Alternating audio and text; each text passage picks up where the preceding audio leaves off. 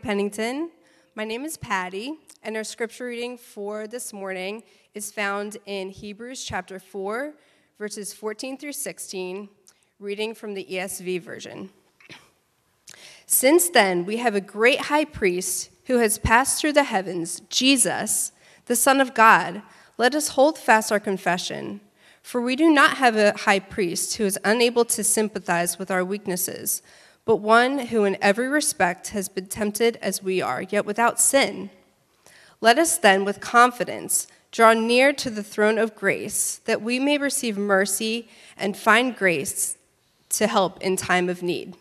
This is the word of the Lord. Thanks be to God. Thank you, Patty. What a beautiful reading of Scripture this morning as we continue into our Hebrews series. This morning we are looking at Hebrews chapter 4, verses 14 through chapter 5, verses 14, which is all of chapter 5. Um, we're going to be looking at Jesus as our great high priest, and we're going to be looking at some harsh words that the author says to the church in Hebrews, as well as his encouragement again about the character of Jesus. Uh, but before that, I want to talk to you about two things. The first one is just an encouragement. Um, we have launched our small groups officially. This Monday starts our second, well, our third week of small groups. And so if you haven't joined one yet, you still can. Any of our small group leaders would love to see you come out, be a part of community as well as if you live in an area or your schedule doesn't match up with the small groups we offer, on the small groups part of our website, you can also click the link there to let us know hey, I have an idea for a small group or there's a need for a small group somewhere else at another time. So please let us know. We're trying to create community for all of our church body. Second is, we are running midweek formation, um, sort of small group adjacent. It is a place where we look at the larger narratives of Scripture and then how do we implement that theology by praying through it. What does it mean to pray through the Scriptures that we're studying? We just started a new series on the family of God, or looking at how God brings beautiful unity in diversity, and that Jesus Christ is the only way in the last uh, thousands of years of human history where unity comes without the sacrifice of our individual uniqueness and who we are.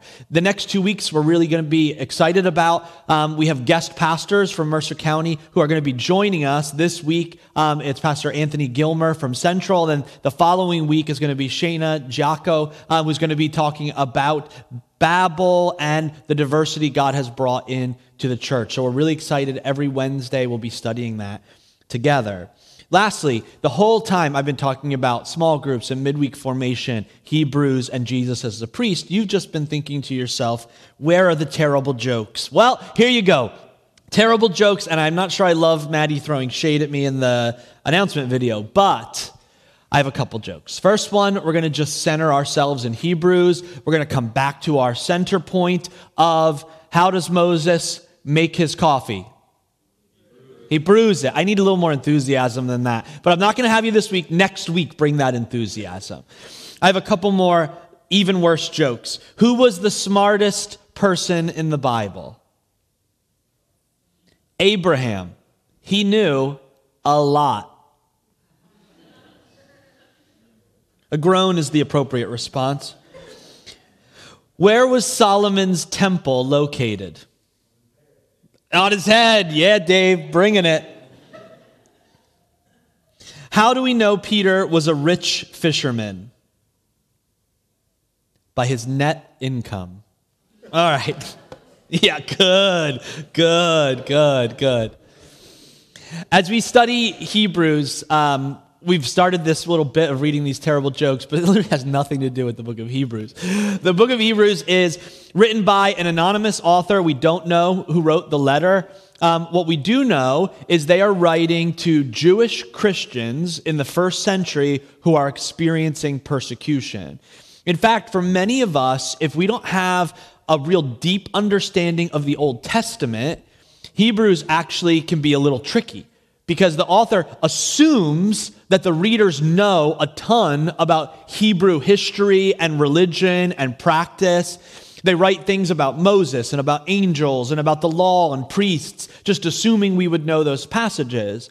As we are studying Hebrews together, we've given each of you a little Hebrews prayer journal that you can walk through, take notes in, study with. My encouragement to you is as we study, if you can go back every time we're referencing an Old Testament passage, we may not have time here to study each one because they reference the Old Testament a lot. At home, go back and read that story, read that psalm, read that passage, and fill yourself with the context of what the author of Hebrews is writing.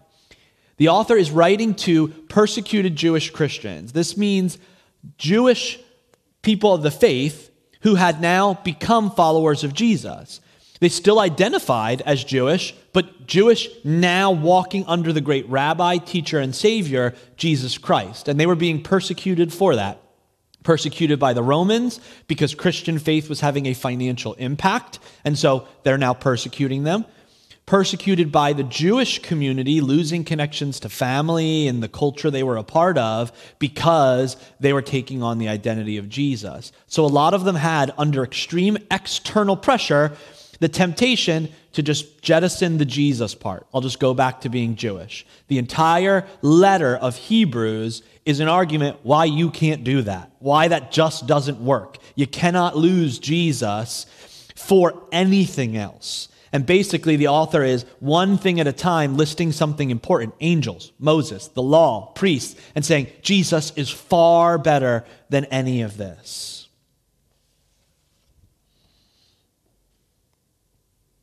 And as we look at Hebrews chapter 5, chapter 4 and 5, we are entering into five chapters in the letter specifically around priesthood and arguing about Jesus being the great high priest. We'll have to, in a little while, talk a little bit about Old Testament priesthood because we're not as familiar as his readers are. But we're going to look at some of the problems in the text. The first problem, and all throughout the letter, is that they have external problems. The Hebrews have persecution and real suffering that require deep answers. And they're wrestling with how to find those deep answers. They have real questions. Questions like I'm now a follower of Jesus. Can Jesus take care of me and my family when we are in real danger? Can he? How do I know that? What are the assurances that he will take care of us? I have taken a step of faith in my life, it is costing me. How do I know that Jesus will provide during that suffering? Another question Does he understand what I'm going through? He's God, right? So, does he understand what it's like to be weak, to walk through this journey, to have doubts, to have real physical threats?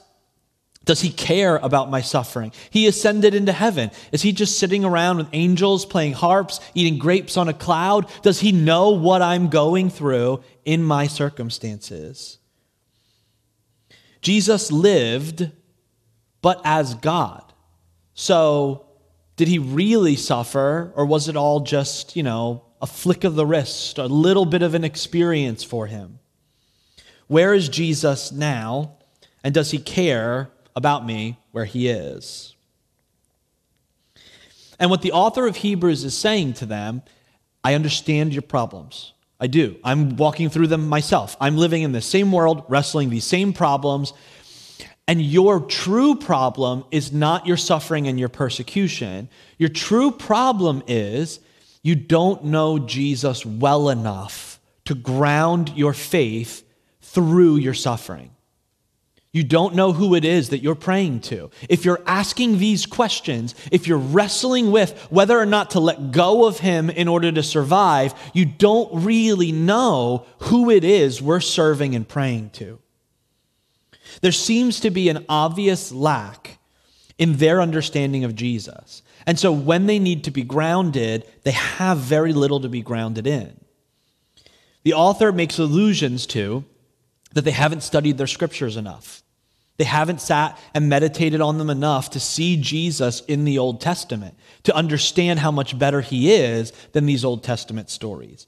That they're not praying confidently and trusting that God will show up, that Jesus does care, that he is able, that his spirit is present with them. They are not bringing their problems to Jesus, they're pulling their problems away from him. And what we see obviously in this passage, they are not spurring each other on in that journey of discovering Jesus. They're not discipling each other, they're not wrestling with these tough questions in their community, in their church. This is where we get one of the harshest moments in the book of Hebrews. Hebrews chapter 5, verses 11 through 14. It's actually not the harshest, but one of.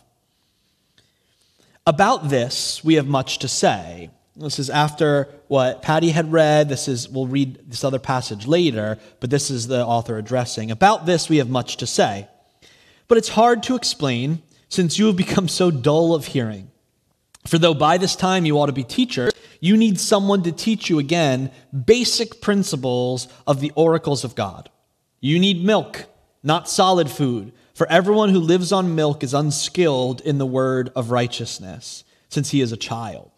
But solid food is for the mature, for those who have their powers of discernment trained by constant practice to distinguish good from evil. What is the author saying? They're saying, I could explain more, but I actually think you're too stupid at this point to understand. So I'm not going to go on. It'll be a waste of my time and a waste of yours for me to explain the deeper nuances because you're not even going to get it. And frankly, you should. You've been a follower of Jesus for long enough. You've sat with me and others long enough that you should be able to do this, but you can't because you're a baby. You're a big grown baby and you can't understand the depth of what Christ is doing. The fact that you're talking to me and asking these questions like, should I continue in faith of Jesus or should I just let him go in order to avoid suffering, shows to me that you're a child. And it's hard for me to reason with a child. So I'm going to simplify it for you. It's harsh. This letter has moments that get really harsh. There's a moment where he says, if you're a follower of Jesus and you're still entering into sin, it's like you're crucifying him all over again. Ouch. He hits hard. What they're saying is, you are not learners. You may be a follower of Jesus, but you're not hungry in your following of Jesus. There's not a hunger inside of you that wants more. There's not a hunger inside of you yearning for deeper understanding. You're not longing in your prayer and longing in your study of Scripture and longing in your community to understand the depths of the beauty of who Jesus is. So when the storm comes, you have no foundation built. You haven't dug deep enough. We're watching this literally play out in Florida as a hurricane comes, and people who build their homes on sand barges and on the edge of land and don't build foundations deep and inroaded and have explored these things, the house gets washed away, the road gets washed away. What the author is saying is, you haven't built those deep foundations that Jesus encourages to build your house on a rock. To build a deep foundation, is painful. My sister and brother in law live in Swampscott, just north of Boston, and they built a deck this past year when they had someone build their deck.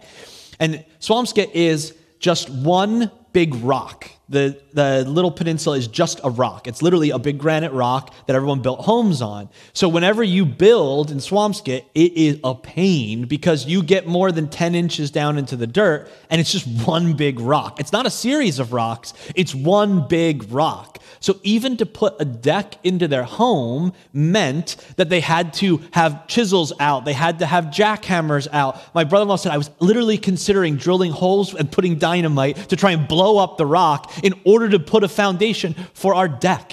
It is hard work to build something deep and solid. The author of Hebrews is saying the storm's coming, you're falling apart because you haven't regularly done the hard work of digging to build the foundation. In short, the author of Hebrews is challenging us with an idea that uh, Christian pastor A.W. Tozer coined in the 20th century when he says, What comes into our minds when we think about God is the most important thing about us. What we have wrestled with and who the character of God is how he responds to people, what his view of creation is, what his view of each of us human beings is, influences, guides, and directs how I think about myself and how I think about others. They are not engaging their problems with their faith. Or perhaps they are, and they're finding that their faith is too shallow to handle it. For many who are receiving this letter, it is clear that they saw Jesus as a helpful teacher who had given them new insights on their previous religion. And now they're asking the question how does Jesus help me in my time of suffering? And legit, they don't know. They don't have the answer for it. In our context, it's a little different. We don't have external problems like they do. We're not under active persecution. Rome is not knocking down our doors and dragging us into coliseums. We don't have family members who are kicking us out of the family when we become Christians. Maybe some of us, but for most of us in the United States, that's not the case. We have, different from external problems, we have internal problems. And this is where the author of Hebrews can speak to us. Our suffering is not from external, it's from within. It's the deeper questions that we live in in the postmodern world of what gives my life meaning? Why do I exist? Why is any of this important or matter? Do I have value? Am I worthy of love? If I wasn't here, would anybody care? Am I worthy of anybody caring? These are the modern problems and the pressure and suffering we live under. Different, but still suffering, still hard. Many of us are going through actual external sufferings, physical sufferings with our bodies, but we have different questions.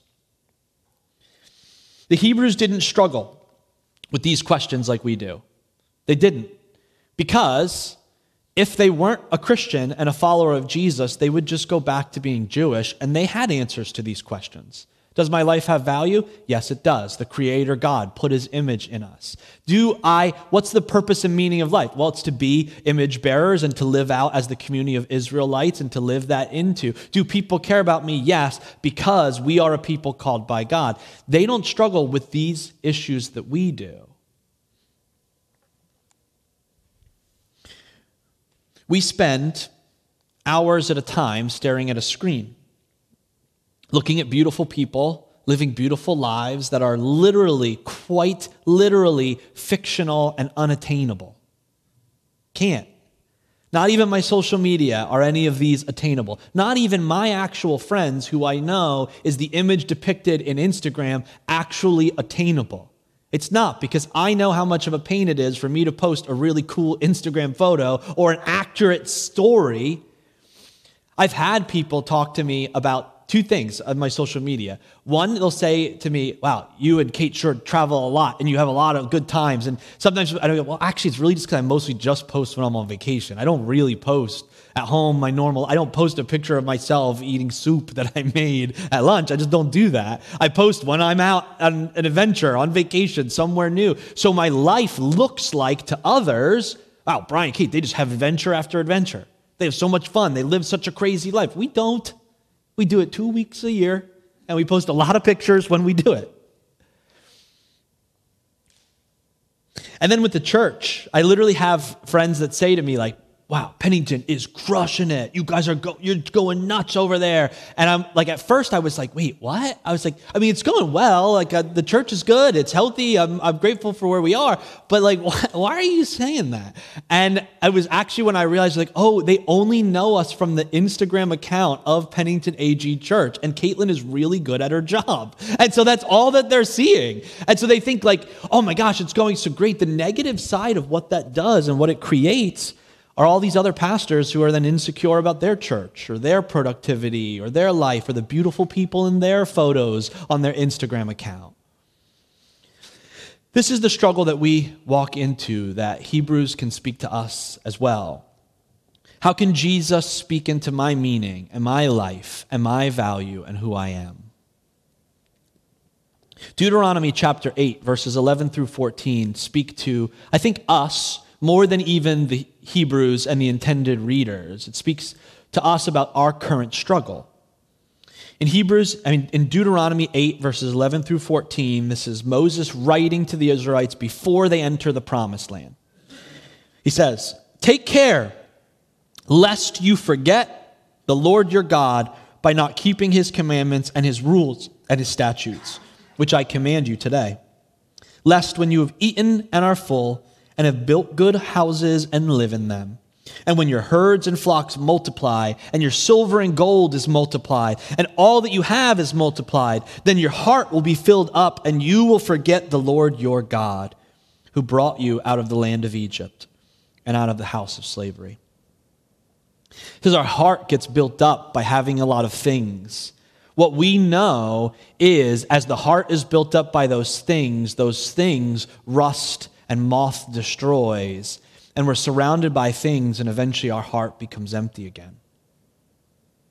Our struggle is not against external persecution, our struggle is against internal apathy, a struggle to care, a struggle to have urgency over life and to appreciate its beauty.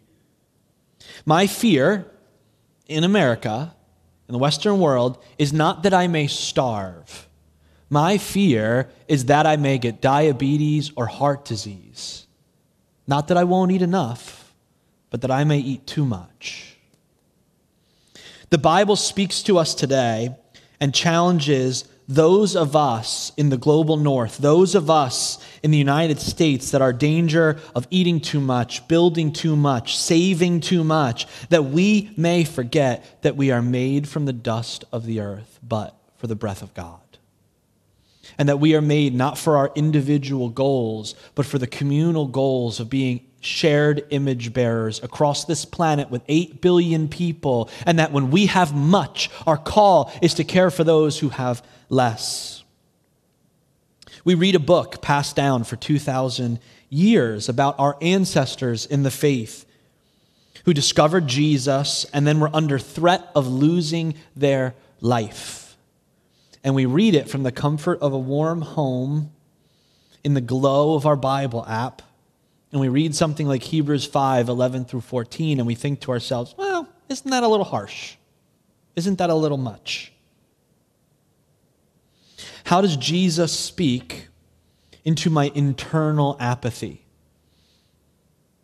Not that we don't have access to much, but that I think we've fallen into the same trap as the intended audience of Hebrews.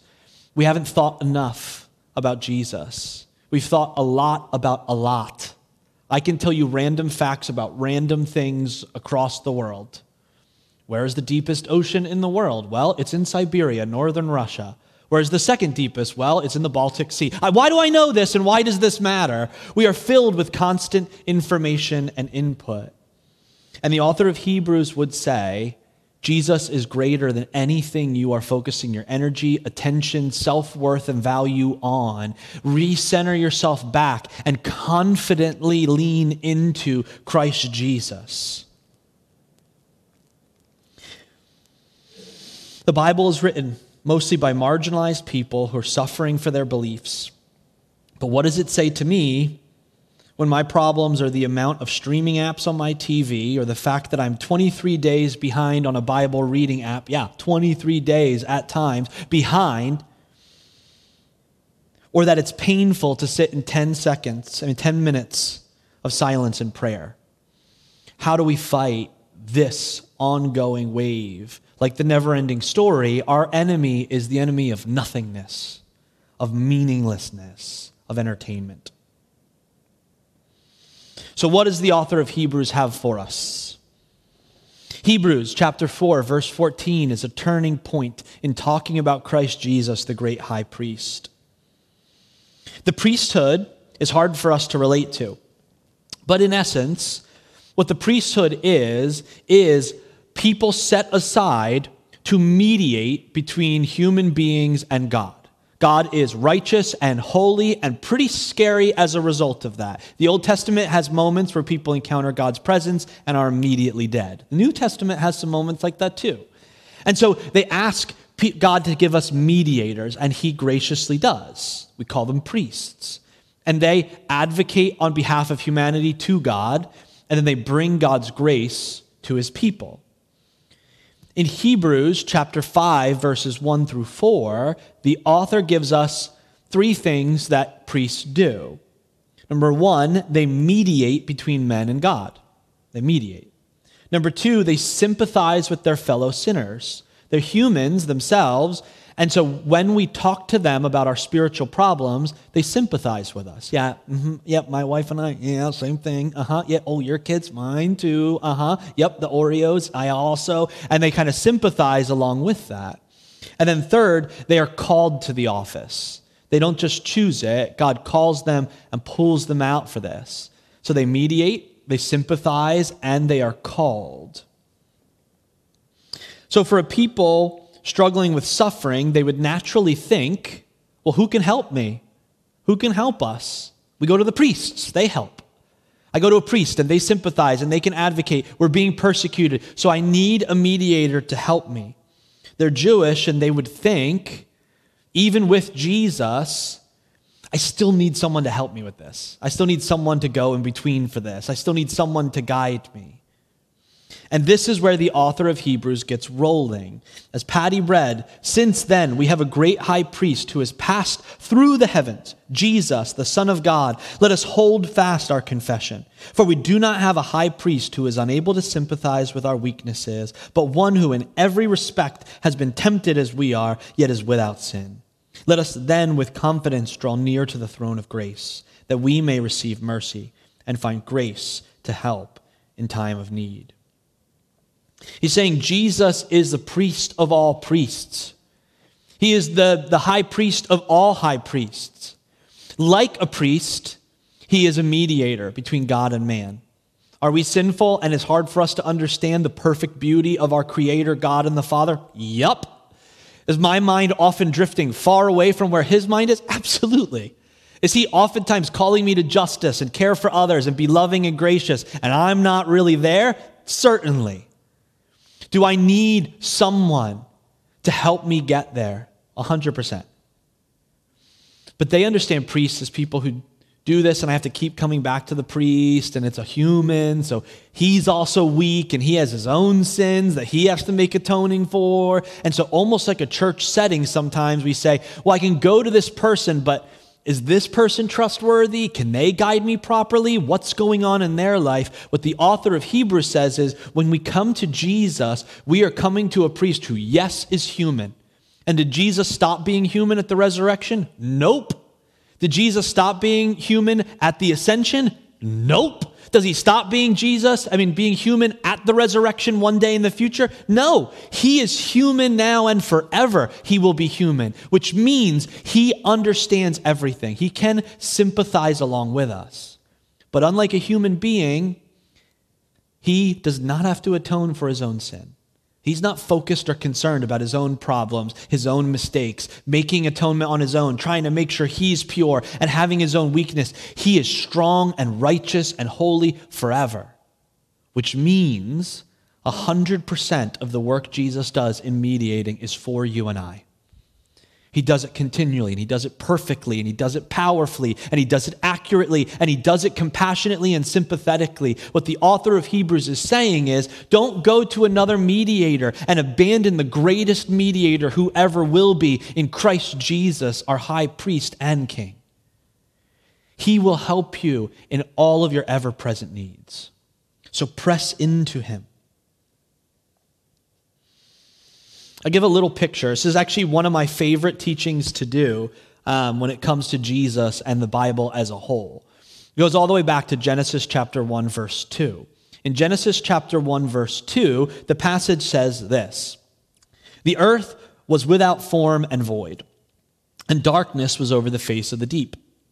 And the Spirit of God was hovering over the face of the waters. Why is this relevant?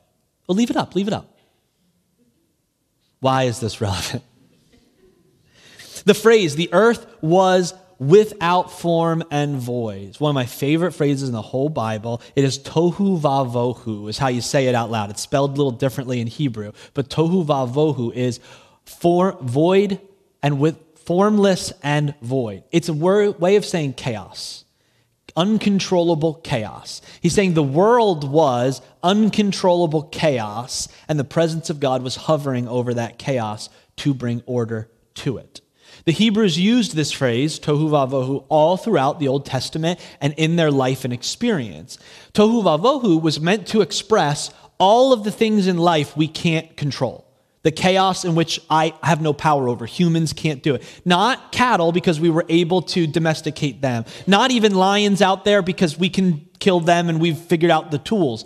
For the Israelites, there were two things that were formless and void or were chaos. If you look at a picture of Israel on a map, it's a tiny little piece of land in between a vast ocean and a vast desert. And the ocean and the desert were tohu vavohu. The things we cannot control, the things we cannot contain, they are chaos. I take a tiny ship out onto the ocean. I'm in the middle of a storm. I got nothing. I don't know what to do. I take a journey out into the desert and I'm days into nothingness and sand. I'm Anakin Skywalker. I hate it. Sand, it gets everywhere. It's not like you. You're soft. I'm in the middle of the desert and I have no control over this place. They're the two places that any Israelite would tell you they are the embodiment of fear. We can't control them, we can't contain them. And for the Israelites, when we read the Old Testament, story after story of chaos in oceans and in deserts. Let's look at the ocean first. In Genesis 1 2, chaos waters. Those same waters flood the earth in Genesis 6 through 9. Waters destroy all life. Water is chaos and death. The waters are what Jonah is thrown into. The waters are where a giant monster lives that swallows Jonah. The waters are where sea monsters are so big that when God is lecturing Job about complaining, he says, Think about these giant monsters that live in the ocean. Can you battle those things? He's making the same point that the ocean is terrifying. But it's the same waters that we see in Matthew chapter 14. In Matthew chapter 14, verses 26 and 27, the disciples are out in Tohu Vavohu. They're out in the sea, the Sea of Galilee, and there's a storm. A storm is raging, and they are saying to themselves, It's chaos. We're going to die. We can't do anything over this. And then, when the disciples saw Jesus walking on the sea, Jesus literally just comes walking on Tohu Vavohu. He's walking on chaos. They said, It's a ghost, and they cried out in fear. But immediately Jesus spoke to them, saying, Take heart, it is I, do not be afraid. Jesus conquers the chaos of the sea. Let's look at the desert. Joshua chapter 5, verse 6 says, For the people of Israel walked 40 years in the wilderness until all the nation, the men of war who came out of Egypt, perished because they did not obey the voice of the Lord the Lord swore to them that he would not let them see the land that the Lord had sworn to their fathers to give us, a land flowing with milk and honey. This is the readers of Hebrews would know this story. And in Hebrews chapter 4, he's directly making allusions to this experience, to this moment of saying, Your ancestors lived in the desert, and the desert took their life. They were challenged in the desert, it was chaos in the desert, and they failed that challenge. They walked through Tohu Vavohu and they couldn't conquer it, even with Moses. Even with the tablets of the Ten Commandments, they couldn't conquer it. They saw danger and they failed. Looking to Matthew chapter 4, verses 1 and 2, and then 10 and 11. This is the story of Jesus' temptation in the desert. Then Jesus was led by the Holy Spirit into the wilderness, another word for desert, to be tempted by the devil. And after fasting 40 days and 40 nights, he was hungry. Then Jesus said to him, Begone, Satan. I'm jumping down to verse 10. Begone, Satan, for it is written, You shall worship the Lord your God, and him only shall you serve. Then the devil left him, and behold, angels came and were ministering to him. Why is this story important? When the author of Hebrews is talking about great high priests. Because where the priests, where the ancient Israelites, where the ancient fathers failed, Jesus begins his ministry with a demonstration that he will not fail, he will succeed.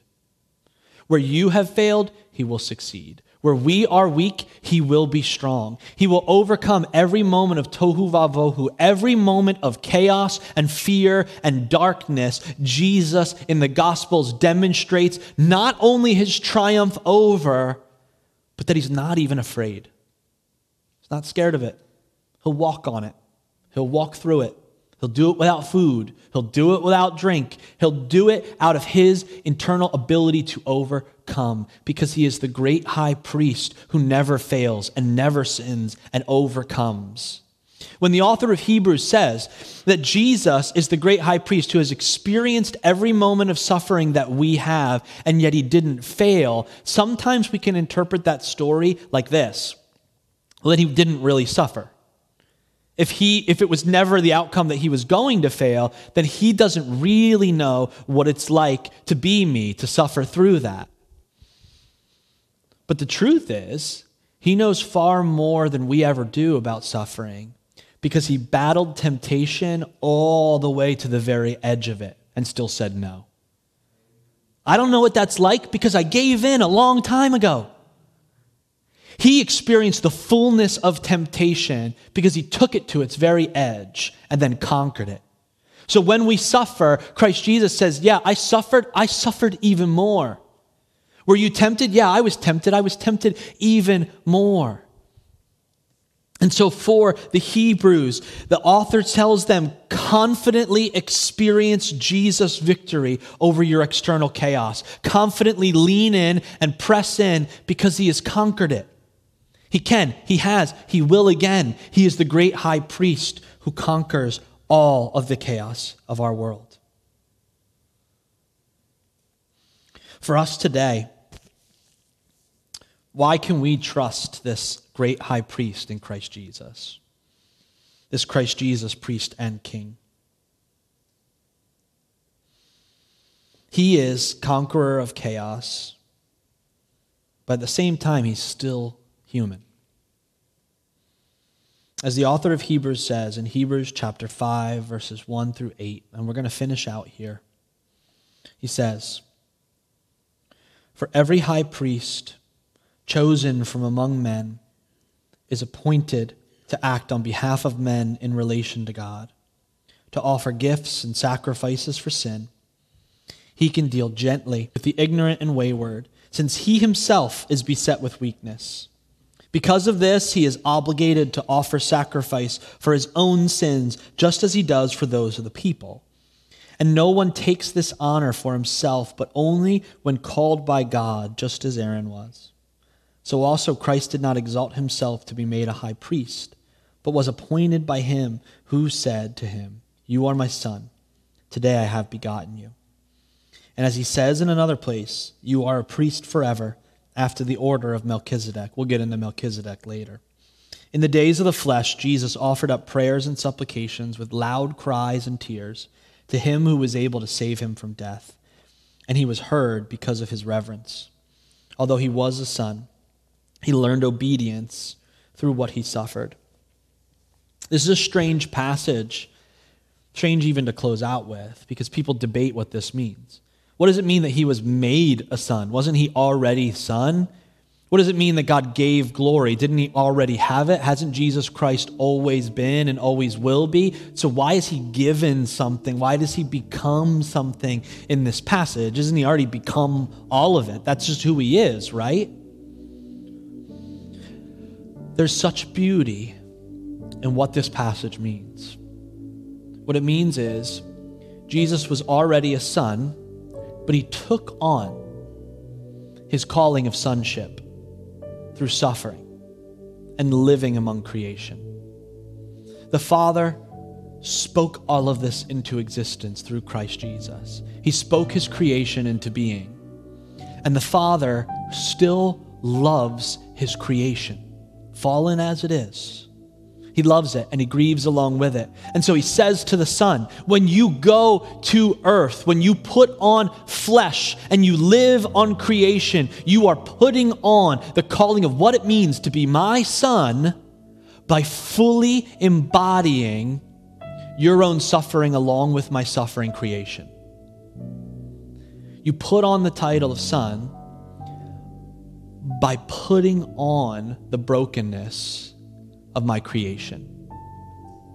And you receive the glory I have given to you by joining in their suffering.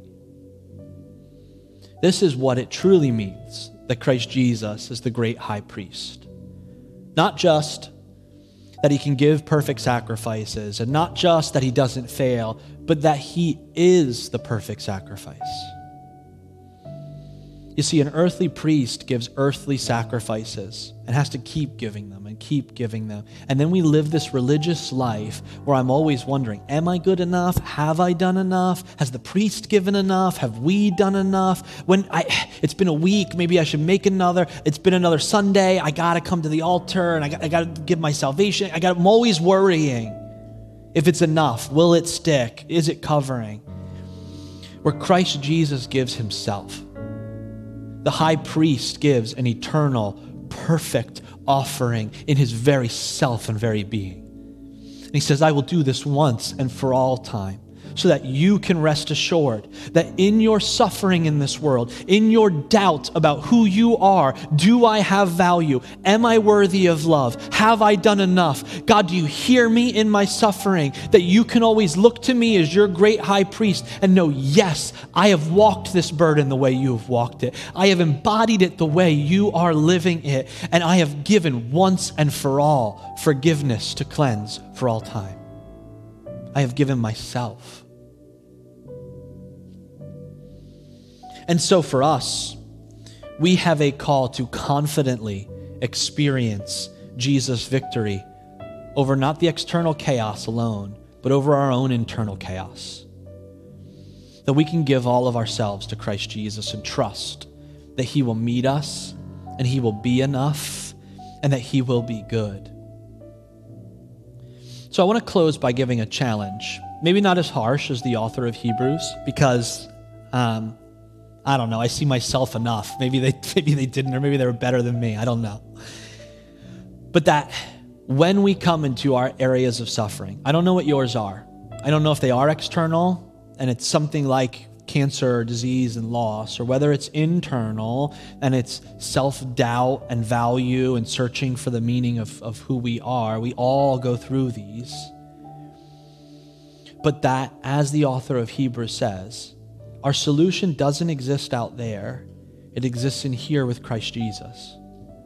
And that we find our answers by confidently pressing into the presence of Jesus. There are many ways that we can do this, and many ways throughout church history.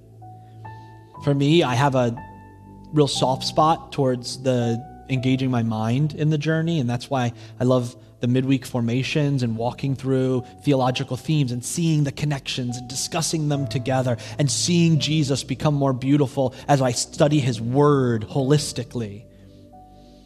We can do this in our small group communities by grabbing a passage of Scripture and together seeking the Holy Spirit to lead us to a greater truth of who God is and who Jesus is for us and in us.